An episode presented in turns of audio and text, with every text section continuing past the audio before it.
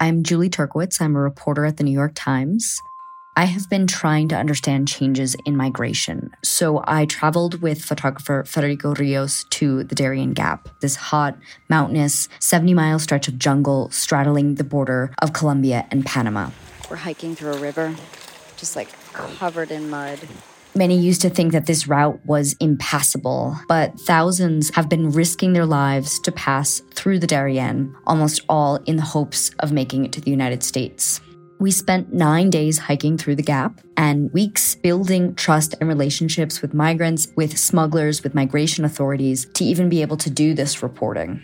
We interviewed hundreds of people who have made this journey to try and grasp what's making them go to these lengths to find a new life.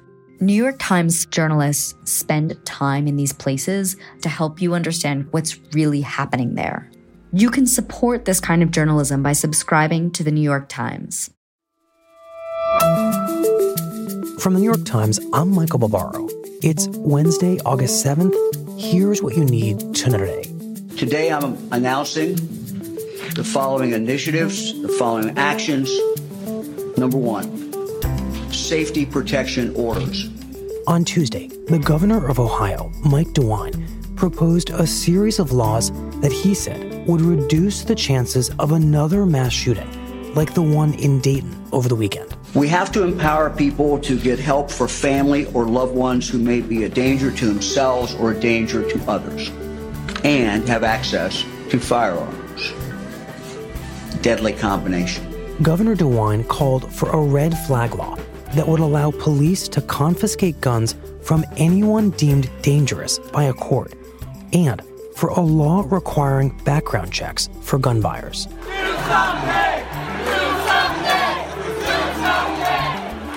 The plan comes two days after DeWine, a Republican, was interrupted during a vigil for victims of Sunday's shooting by constituents who demanded that he take action. Some chanted, do something. And they were absolutely right. We must do something. And that's exactly what we are going to do.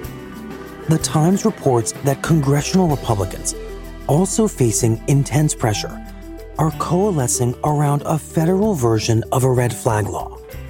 If passed, it would be the most significant gun control legislation enacted in 20 years and. At the very beginning, when I wrote the first book, The Bluest Eye, I came at it as not a writer but a reader, and such a story didn't exist. Uh, every little homely black girl was a joke or didn't exist in literature.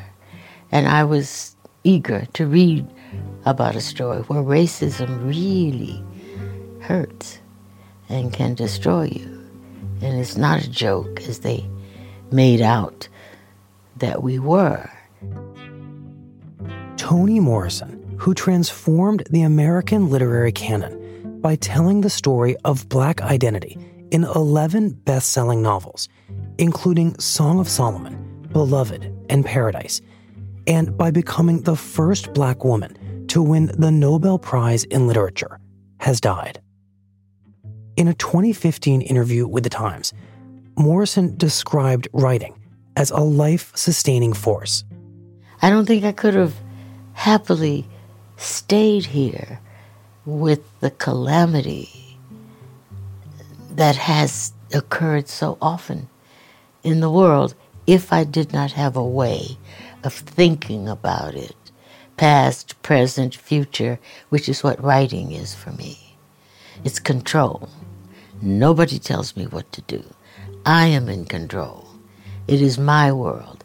It's sometimes wild, the process by which I arrive at something.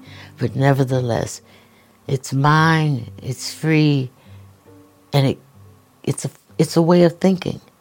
It's pure knowledge. On Tuesday, a spokesman for her publisher confirmed that Morrison was working on a novel at the time of her death.